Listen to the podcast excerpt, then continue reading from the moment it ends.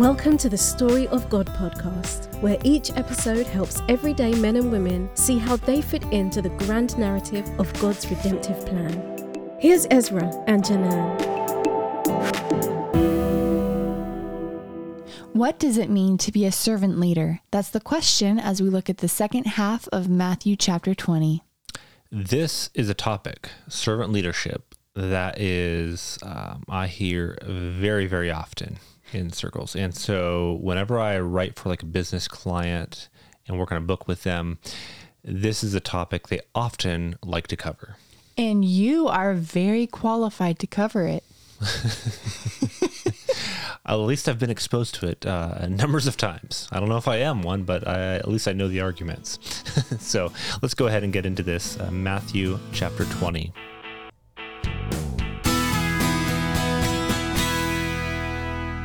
And as Jesus was going up to Jerusalem, he took the twelve disciples aside, and on the way he said to them, See, we are going up to Jerusalem, and the Son of Man will be delivered over to the chief priests and scribes, and they will condemn him to death, and deliver him over to the Gentiles to be mocked and flogged and crucified, and he will be raised on the third day.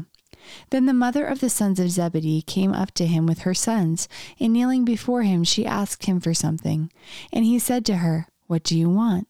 She said to him, Say that these two sons of mine are to sit, one at your right hand and one at your left, in your kingdom. Jesus answered, You do not know what you are asking. Are you able to drink the cup that I am to drink? They said to him, We are able. He said to them, You will drink my cup, but to sit at my right hand and at my left hand you will drink my cup, but to sit at my right hand and at my left is not mine to grant, but it is for those for whom it has been prepared by my Father. And when the ten heard it, they were indignant at the two brothers. But Jesus called them to him and said, You know that the rulers of the Gentiles lord it over them, and their great ones exercise authority over them. It shall not be so among you, but whoever would be great among you must be your servant, and whoever would be first among you must be your slave, even as the Son of Man came not to be served, but to serve, and to give his life as a ransom for many. And as they went out of Jericho, a great crowd followed him. And behold, there were two blind men sitting by the roadside. And when they heard that Jesus was passing by, they cried out, Lord, have mercy on us, son of David. The crowd rebuked them, telling them to be silent. But they cried out all the more, Lord, have mercy on us, son of David. In stopping, Jesus called them and said, What do you want me to do for you? They said to him, Lord, let our eyes be opened. And Jesus, in pity, touched their eyes, and immediately they recovered their sight and followed him.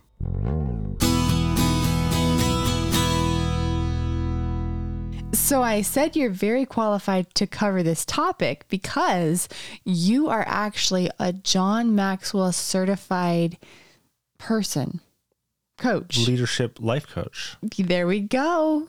So if you have life issues, come to me. I am I am just so blessed to live in the same house as you. Well, th- here's the beauty about being a life coach. Anyone can be a life coach you don't even like in my case i paid something to be a life coach. I don't know that i've ever really coached anyone um, uh, in the sense of like a life coach. I've discipled people but when it comes to like life coaching i don't know. It's just an uncomfortable term for me. I don't think that was your main goal going into it though. Several years ago I, I, flew down to orlando and uh, went through a whole process with um, john maxwell's certification team. And now i am a bona fide servant leader so there we go. There we go. So teach us. well, just so you, eh, many of you would be aware of this if you're familiar with leadership principles, but in the United States especially, go back to Robert Greenleaf, and he talks about the whole idea of servant leadership. And then others, such as John Maxwell, have talked, written extensively on this topic. And so it's kind of become a buzzword. But let me just, I guess, explain a little bit why in culture this is so different. In culture, we're so taught and ingrained, and you go back to Janelle, you know, I don't want to bore the readers, but if you go back to, say, the industrial age and what, you know, what the workforce looked like in that time period, and then you go through the 20s and the 30s, the coal mines and just the terrible working t- conditions in steel factories. Mm. And it's very much, um, and especially in Jesus' day, it's totally top down. I've said that several times, but it was very rich and varying degrees of poverty. Mm. And it wasn't too long ago that even in the United States, that was a little bit the case, although maybe not to the extreme in Jesus' day. And so when Jesus comes along here and he says, But whoever would be great among you must first be your servant, this was a culture where servants were very common. And today, the idea of servant leadership, yeah, okay, I can kind of get behind that. I want to serve people. I want to, but in Jesus' day, this is totally frowned upon, and this is just so against what what we would think of someone who is you know, as, the, as the Messiah or deliverer of the world. Well, and the poor were, I mean, the poor, the servants, they were they were looked down on. And even if we go back to the disciples' question a couple chapters ago about um, what about the rich, like uh, basically, obviously, the rich should get into heaven. You know, like if if they can't, uh, kind of what's the hope for us? That's what that's what my Bible notes were talking about when I was looking at this passage. Of like, well, the the rich should make it to heaven you know, because they're the important ones. You know, the leaders are the important ones. Um, the servants serve them. Well, and then verse 20, backing up here, then the mother of the sons of Zebedee, James and John, they, they come um, came up to him with her sons and kneeling before Jesus, she asked him, and he said of her, What do you want? She said to him, Say that these two sons of mine are to sit one at your right hand and one at your left in your kingdom, so in heaven. And Jesus answers, You don't even know what you're asking. Are you able to drink the cup that I'm I am to drink? And we know that all the cup that Jesus would have to drink is so far beyond anything the disciples would be able to do. But it's this jockeying for position that has Jesus respond in this way. That um, ah, you know, so if we position ourselves right, if we just if we get close enough to Jesus, maybe he'll give us the in track. And this is so much the mindset uh, of many in Western culture today uh, and around the world. If I just know the right people, if I just have the right connections, then I'm going to be set. But Jesus, he just has this totally different picture of what it means to be um, at the top and that is to be at the bottom.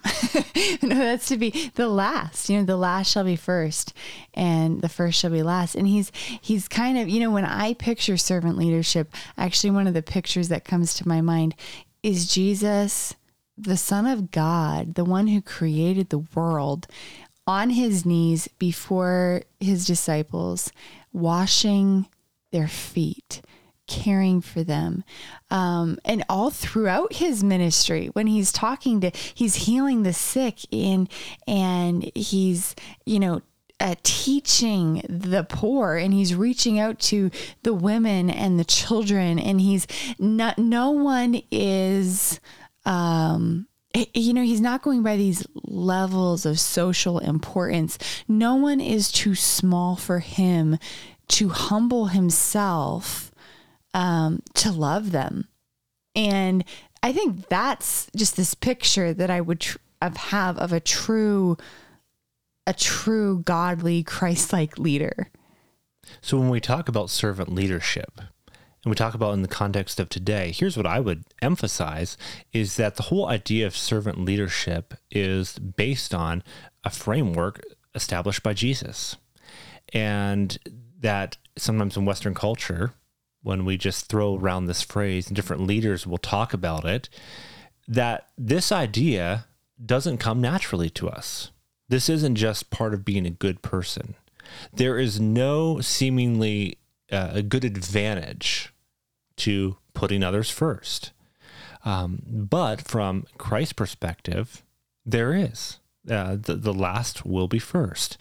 And so, servant leadership laying all the buzzwords aside, at its core is trusting Jesus at a very high level.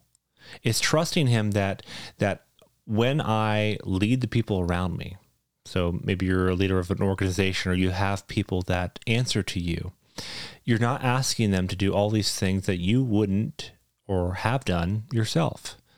You're you're approaching it not as a top down I'm the boss, you know, and you have to do what I say. You're approaching it uh, with the heart of, of a servant, where you're willing to um, get your hands dirty and do and model the life that Jesus lived.